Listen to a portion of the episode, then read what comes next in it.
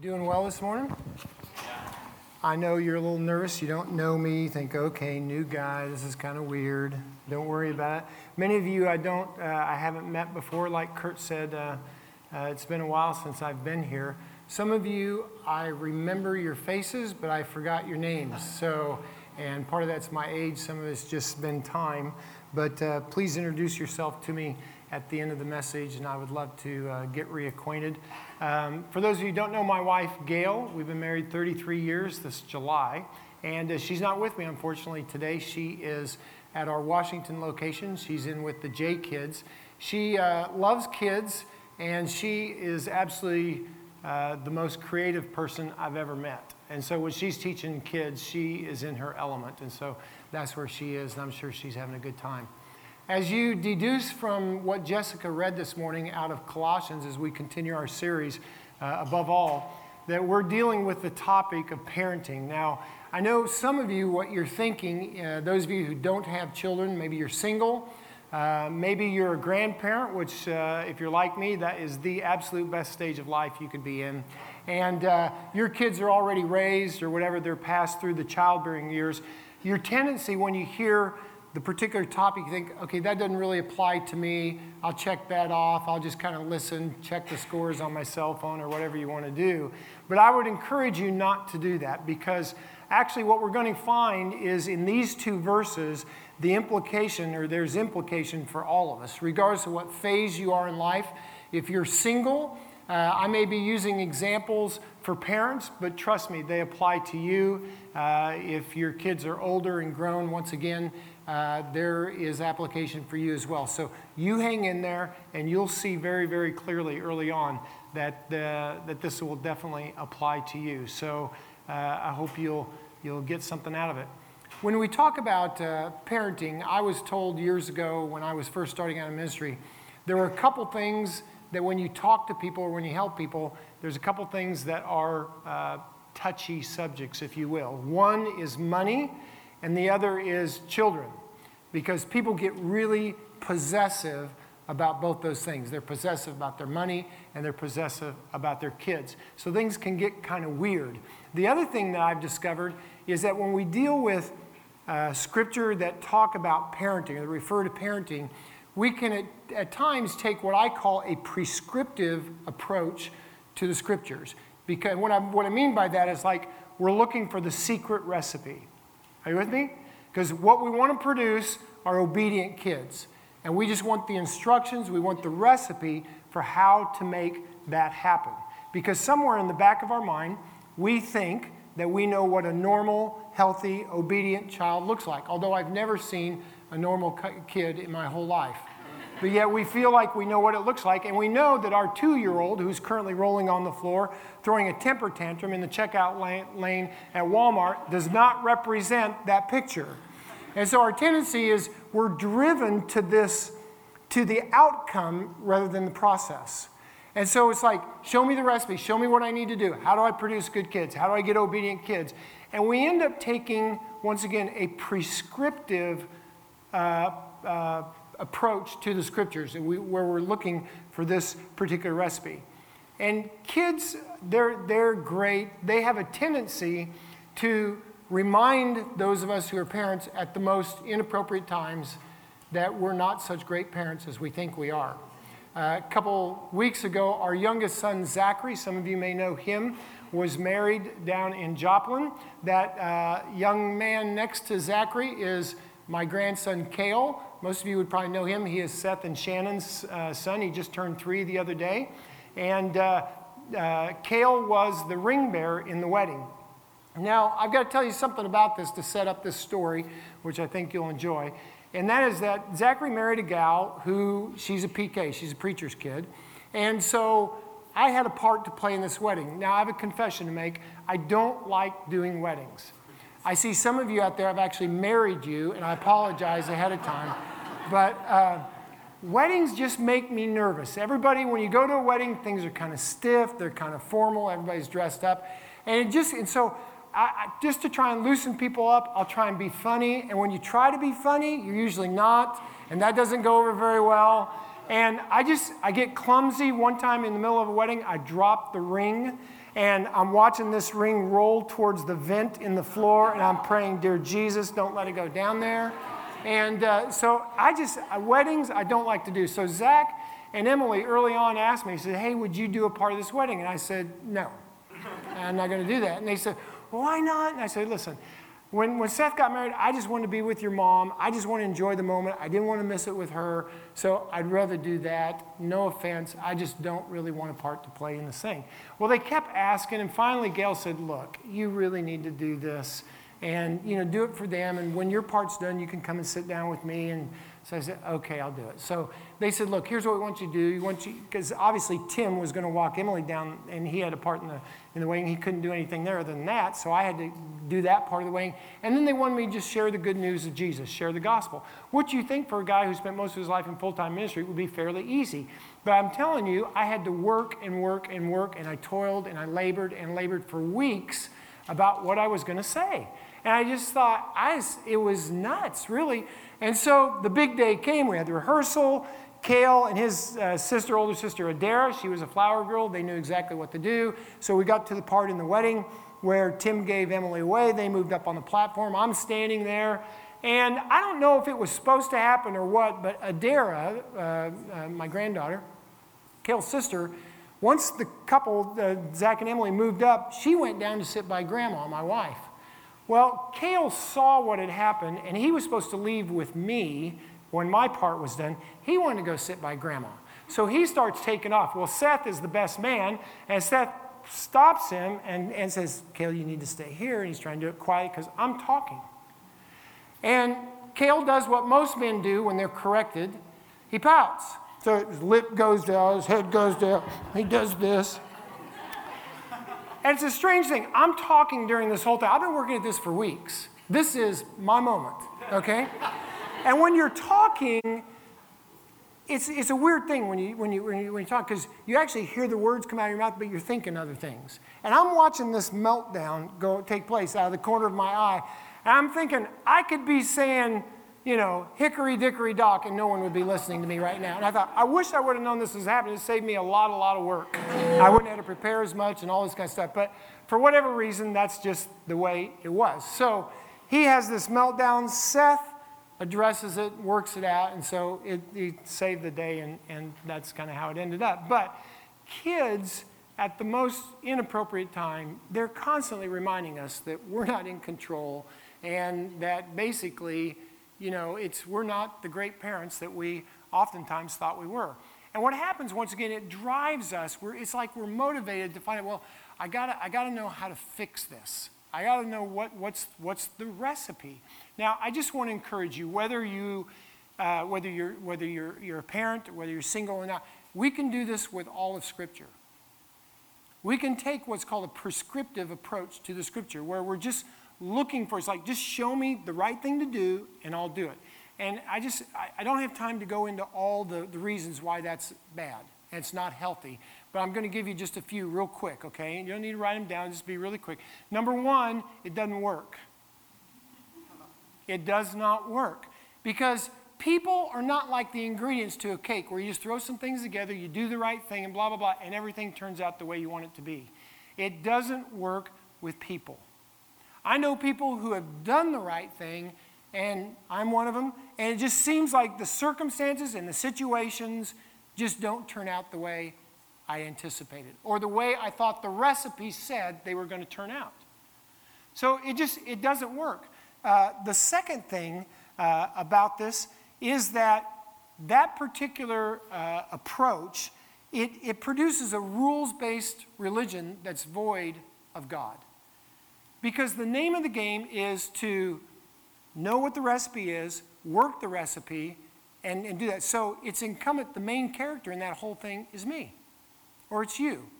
I need to know what the recipe is, I need to follow the recipe, and just do what it says. So now you become a principle oriented guy. So now your, your perspective now is the principle, or the principles, or the guidelines, or the rules, or the commands, and all of a sudden now it's void of God. You're not trusting in Jesus and what he accomplished for us as we're singing here this morning, what he did for us on the cross, the fact that he set us free from sin.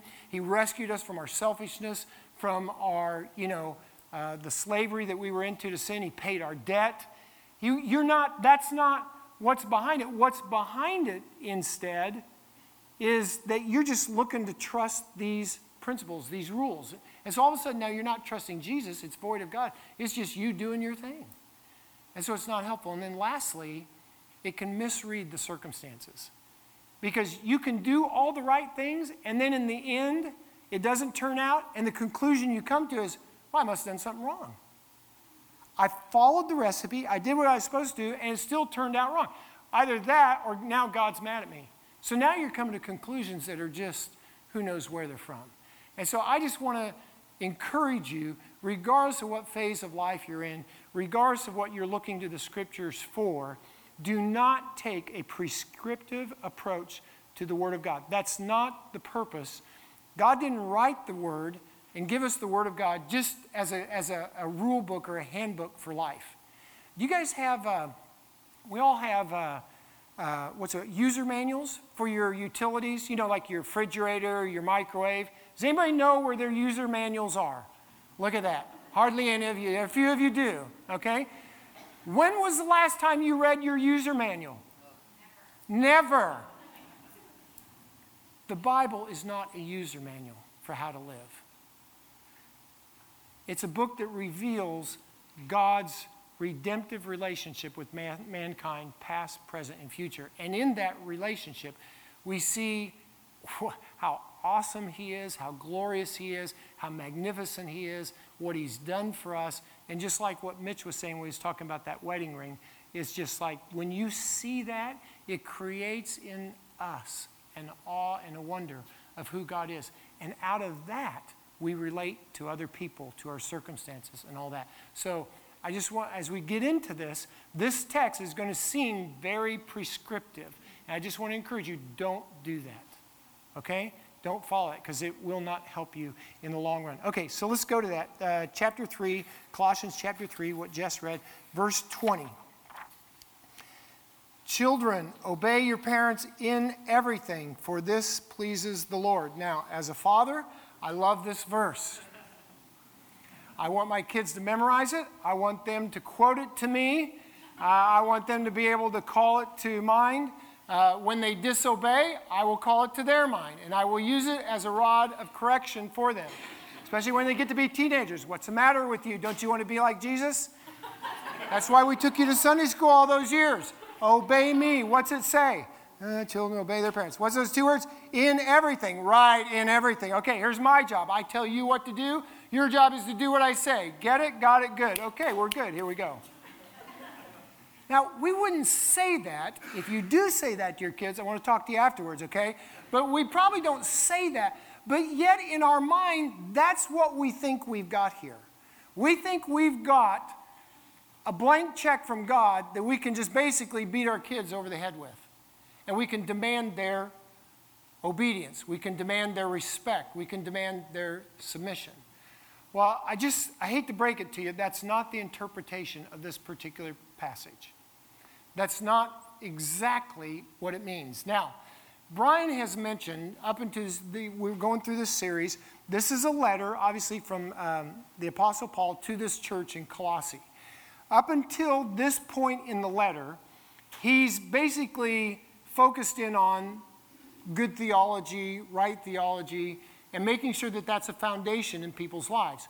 And so when he gets to this section in chapter 3, he's basically saying, now that you've got the right theology, you understand what's going on, and it's being applied to your life, this is the outflow of that right theology.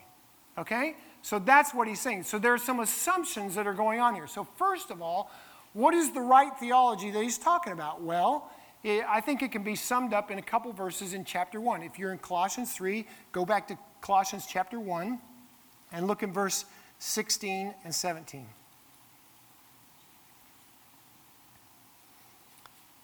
It's referring to Jesus, so every time it says him, we're going to say Jesus. We'll just plug his name in here, okay?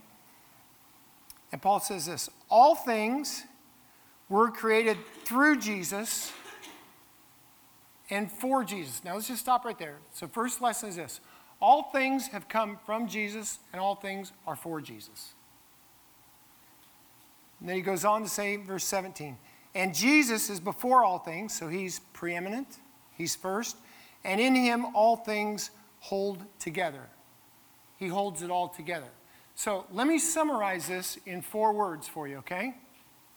It's all about Jesus. That's the foundational truth Paul wants us to get.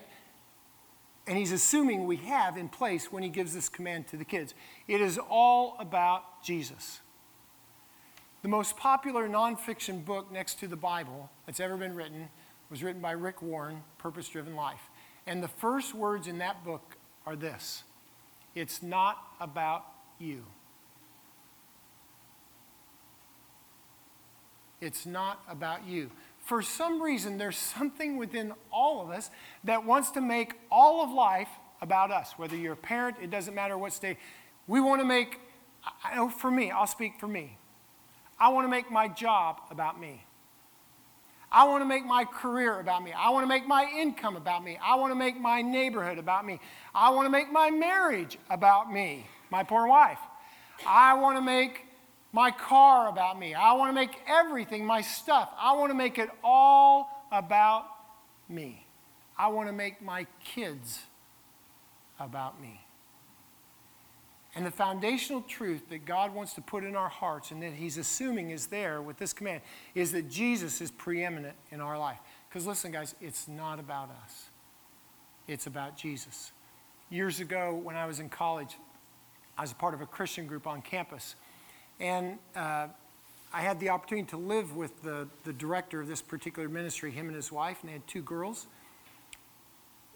At one point in time, their daughter Jenny, she was two years old. Uh, Brett and Mary, the mom and dad, had bought a rocking chair, and they brought it home. It was a beautiful rocking chair.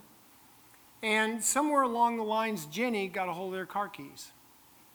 And she took their car keys and scratched that rocking chair Brett came out of his bedroom, he saw what Jenny was doing, and he just lost it. And he yelled at her and screamed at her. He picked her up, took the keys away.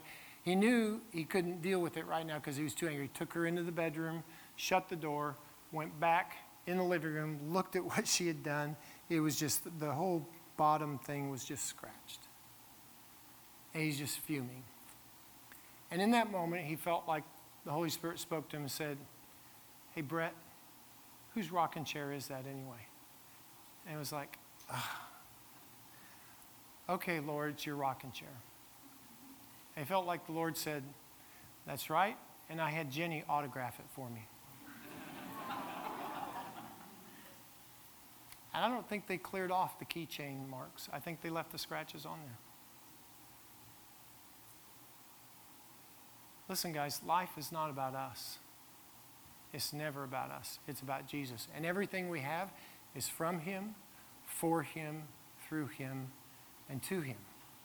And we do very, very well to remember that. And once we get that in place, when we, when we have a, an understanding of the preeminence of Jesus in our life, here's what it causes you to do it causes you to trust Him. It causes you to trust Jesus. It just does. Um, the last year, probably maybe a little over a year, I've entered a whole new phase of life for me. I'm self employed, I've got my own business, and it's really weird because uh, now you can say, oh, I own my own business, and you know, and blah, blah, blah. And it, don't, don't be overly impressed, it's not impressive. But anyway, it, it does make you pray. Because when you're on salary, you don't tend to pray for your income because it's just pretty. But when you're self employed and you have your own business, you pray for income. And those of you who are self employed know exactly what I'm talking about. And there's nothing wrong with that. But what I find, I have to check my attitude at times because it's like, okay, why am I praying for income? Well, number one, I don't want to be broke. I want to be able to pay my bills. But number two, it's like, okay, do, what am I going to do with this income once I get it? Do I, do I have the understanding this is my income or is this Jesus' income? So I'm praying all the time God, listen, I don't lay claim. Uh, for me, listen, guys, I don't trust money. The psalmist says, It flies like, like the eagle's wings. It's here today and it's gone tomorrow. I do not trust money. So I'm constantly praying, praying for provision, but I'm asking God, look, you do with it what you want to do. It's not mine, it's not Gail's. We're going to do with it what you want. And so when you live with that understanding that Jesus is preeminent, it causes you to trust Him. You trust Him for everything. Things that you didn't, but why? Because it's all for Him. So you're constantly praying. You're asking Him for wisdom. You're asking Him for grace. You're asking Him for mercy. But it's all, you're much more cognizant of what it is to trust Jesus. And when you trust Jesus, you become a safe place for your kids. Let me show you a couple scriptures. Psalm 125, verse 1. If you have your black, black Bibles, you can turn to page 517. 517 in those black Bibles. Psalm 125. We're going to look at verse 1.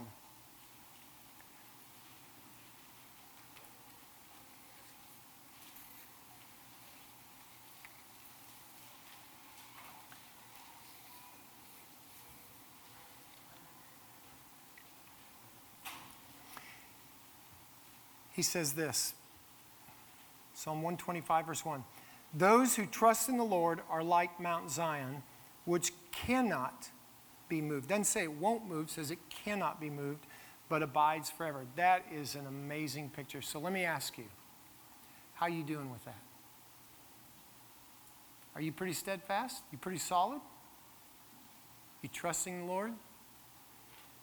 I mean, let's just face it, it's hard. It's hard. It's not easy. But when we do trust the Lord, we become a safe place for our kids. Look in, also go to page 645, Jeremiah chapter 17, verses 7 and 8. Jeremiah 17, 7 and 8, page 645.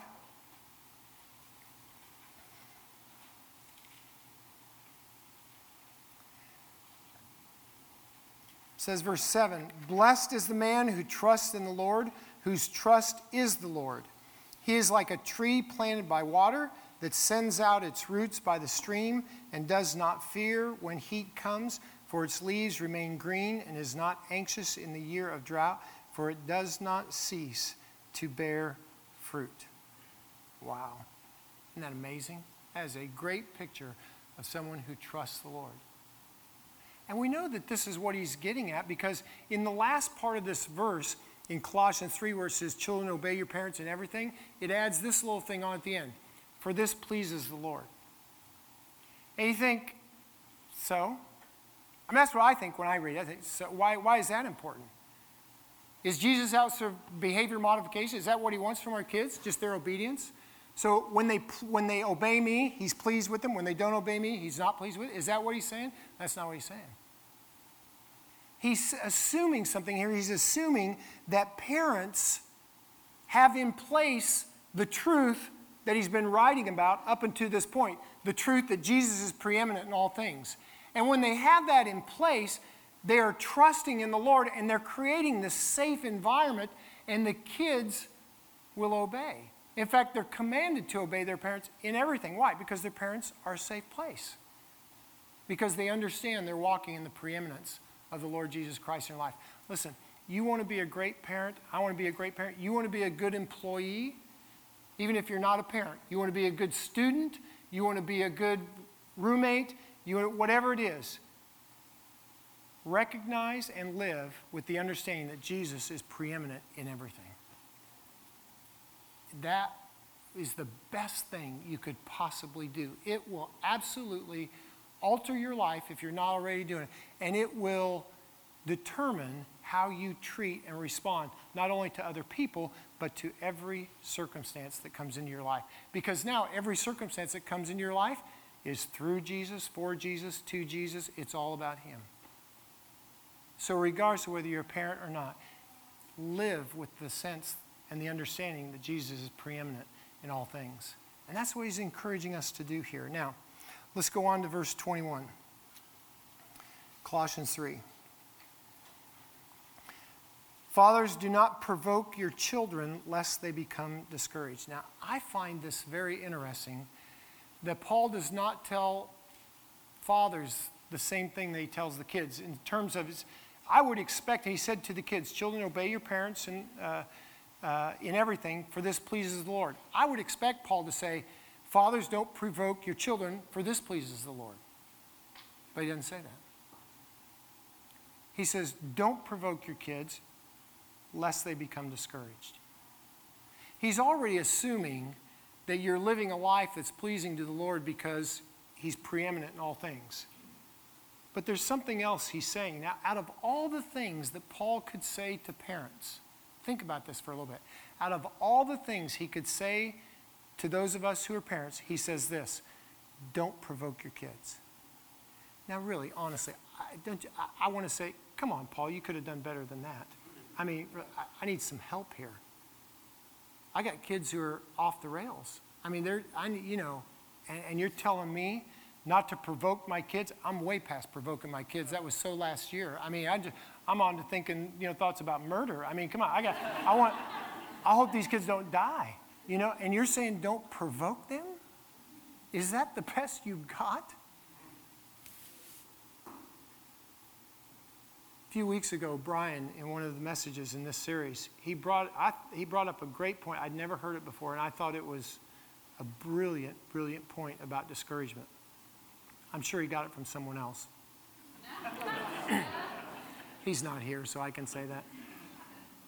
He made the point, he said, discouragement is a huge, I'm, this is my paraphrase, I'm going to get it wrong. Discouragement is a huge, huge factor, huge influence, or negative influence in regard to faith. And Paul's saying here, discouragement is a mammoth negative influence in regard to obedience. Not just for kids, but for all of us. I'm trying to lose weight, okay? It ain't working very well, okay? So I'm trying hard. I'm running a little bit. I'm trying to not eat so many sweets a little bit. So the thing I don't really like to do, though I do, is to get on the scale. I, my scale's broke, first of all. I don't know what the problem is, but I get on it, it tells me what I weigh, and I just look at it and say, You liar, you, you know? Repent. And uh, do you know what happens when I get on scale after seven days of not weighing myself? And I'm thinking, Great, I, I feel better, I look better, I'm sure I've lost five pounds. I look and I gained two pounds. What is it? Do you know how I feel? I feel discouraged. You know what I do when I feel discouraged about not losing weight? I go to my freezer and I eat my ice cream. Why in the world do I do that? I do the very thing I don't want to do. By the way, if you haven't tried Walmart's Decadent Fudge ice cream, it is the best. I'm just telling you, it's the best. I used to be a Moose Tracks guy, but Decadent Fudge is the best. Take my word on it, okay? If you like chocolate. But he's like, that's kind of weird. Why don't I just say, look, Rick, you had a hard week, you're under stress. Come on, you can do it. Just keep at it. You'll lose the weight. Come on, it's a long haul. You're in it for the long haul. I don't do that. I get discouraged. That's what I do. I quit. I just quit. Gail and I, we've been married 33 years this July. One of the hardest things that we, I know, I feel the same way. Whoever did that, yeah. Pity my wife. One of the hard things for me in regard to marriage is communication. Now, you would think after 33 stinking years, I'd figure this thing out. But I, my brain is still, I'm still a male, so I just, I can't, I can't help it. So I still say dumb things. I still don't listen well. I still don't communicate well. And so it's just like, how long, you know, how long's this going to take?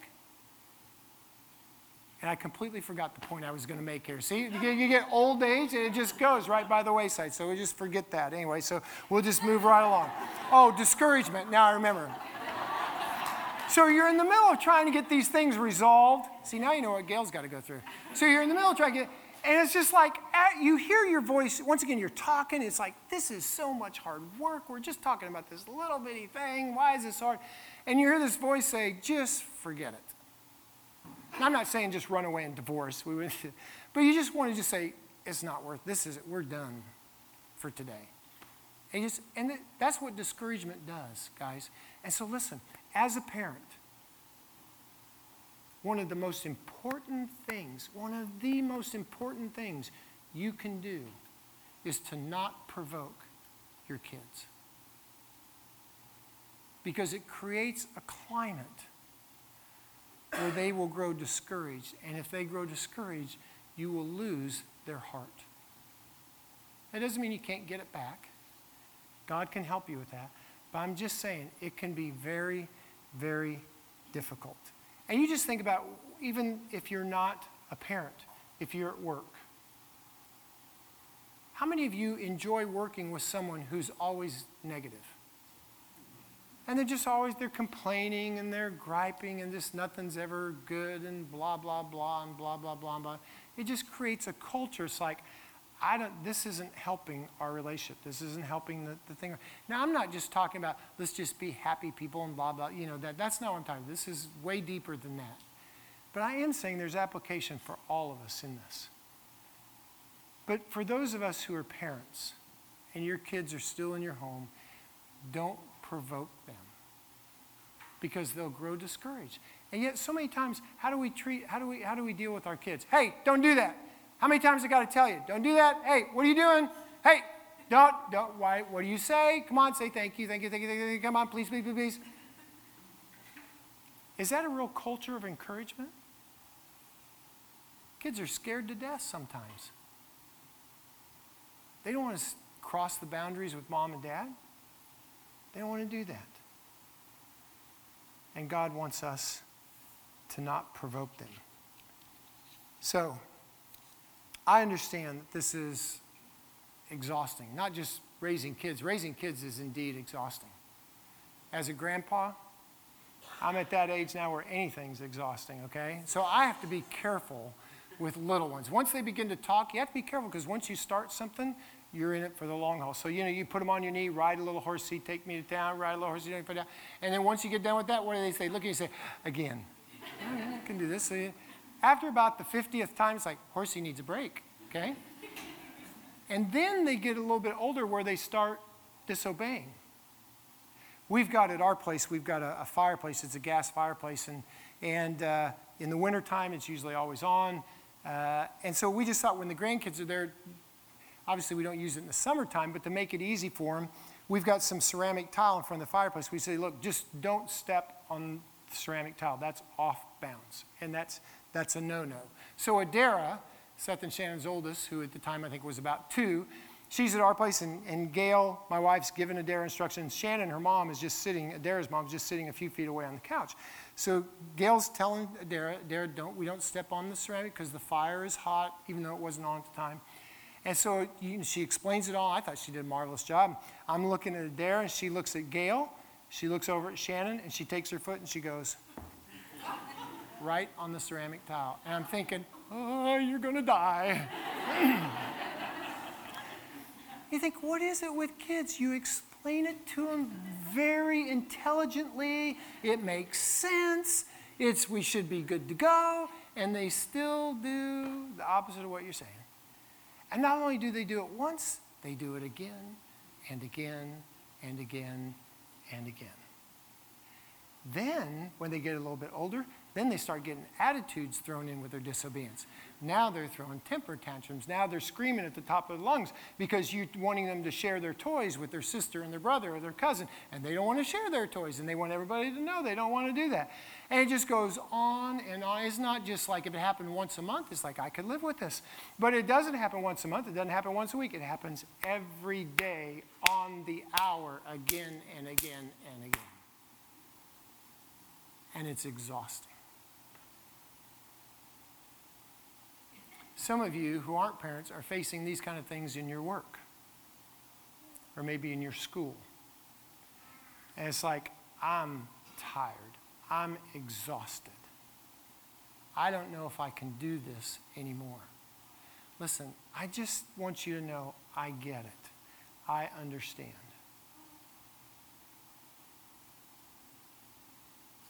But God understands as well. And he, his grace is readily, readily available. And my advice, my counsel to you is don't provoke your kids. You're going to have to help your mate.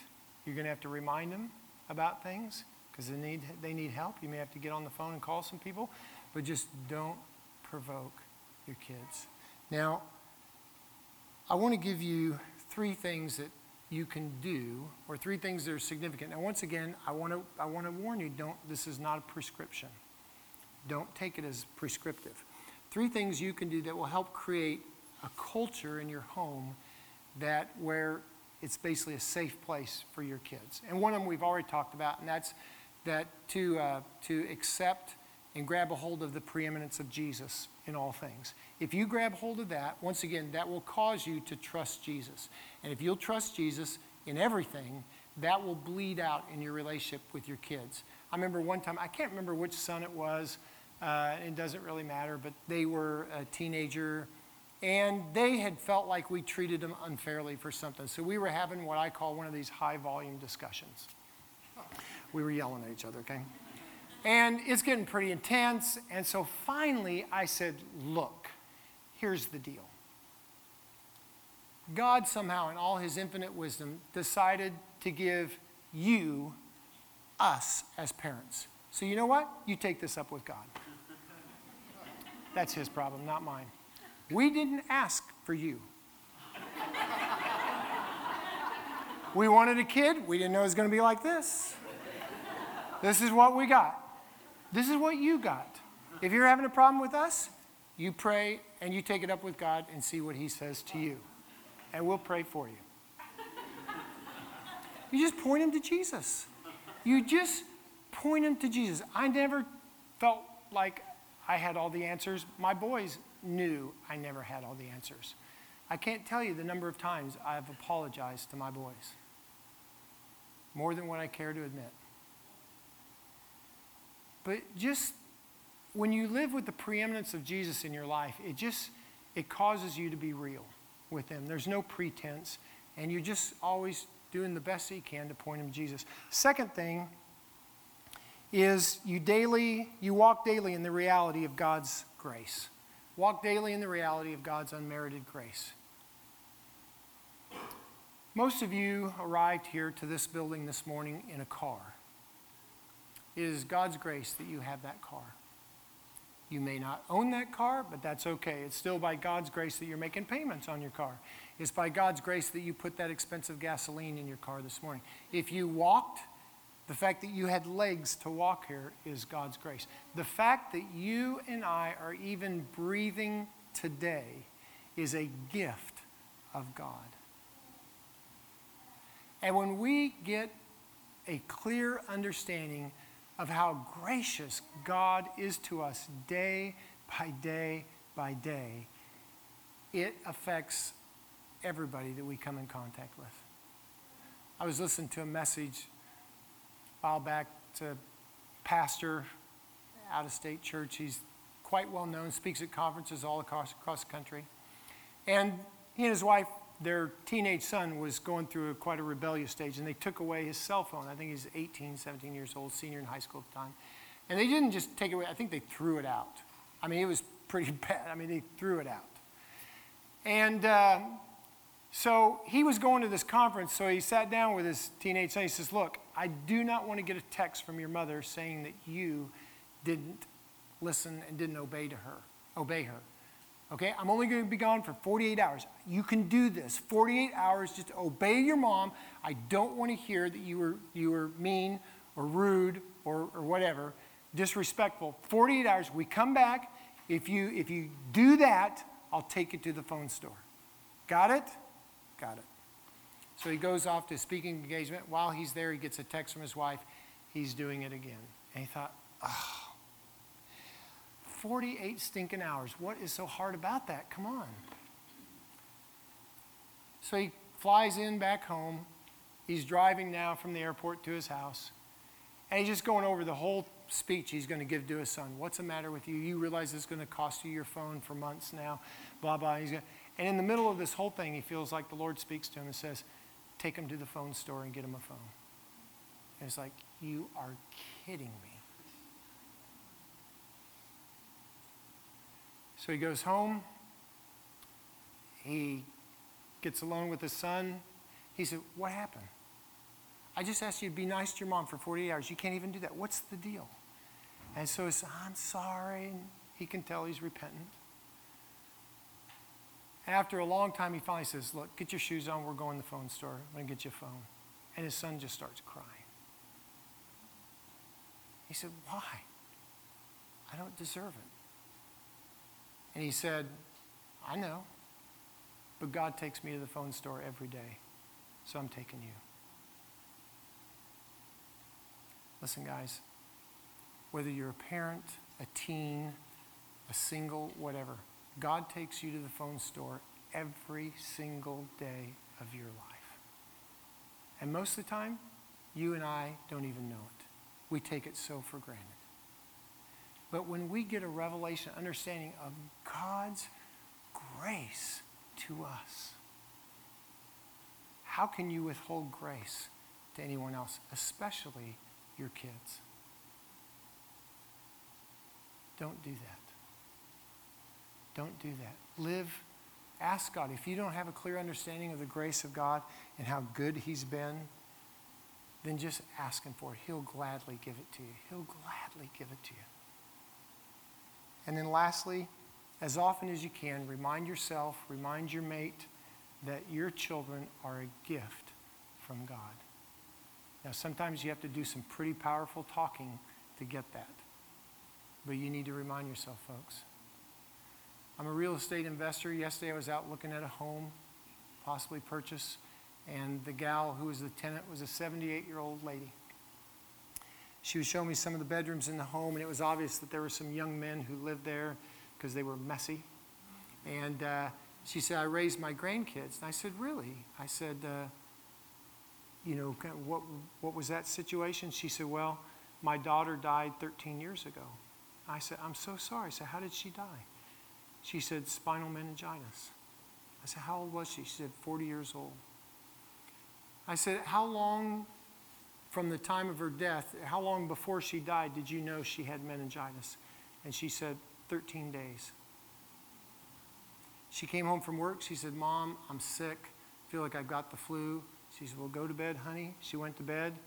Couldn't get up the next morning, couldn't move her head.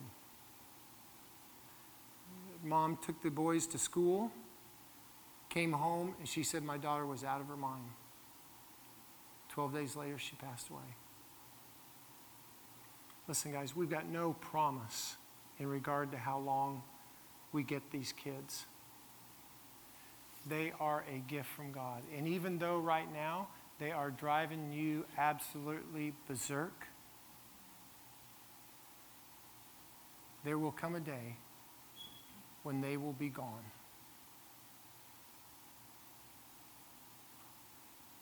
So while they're here, enjoy them. They're a wonderful, wonderful gift from God. They may not do everything, well, it's not they may not, they will not do everything you want them to do. But you know what? He's put them in your life partly to work on you. He's got things he has for you. And he's going to use your kids to do it. Go ahead and get out your communication.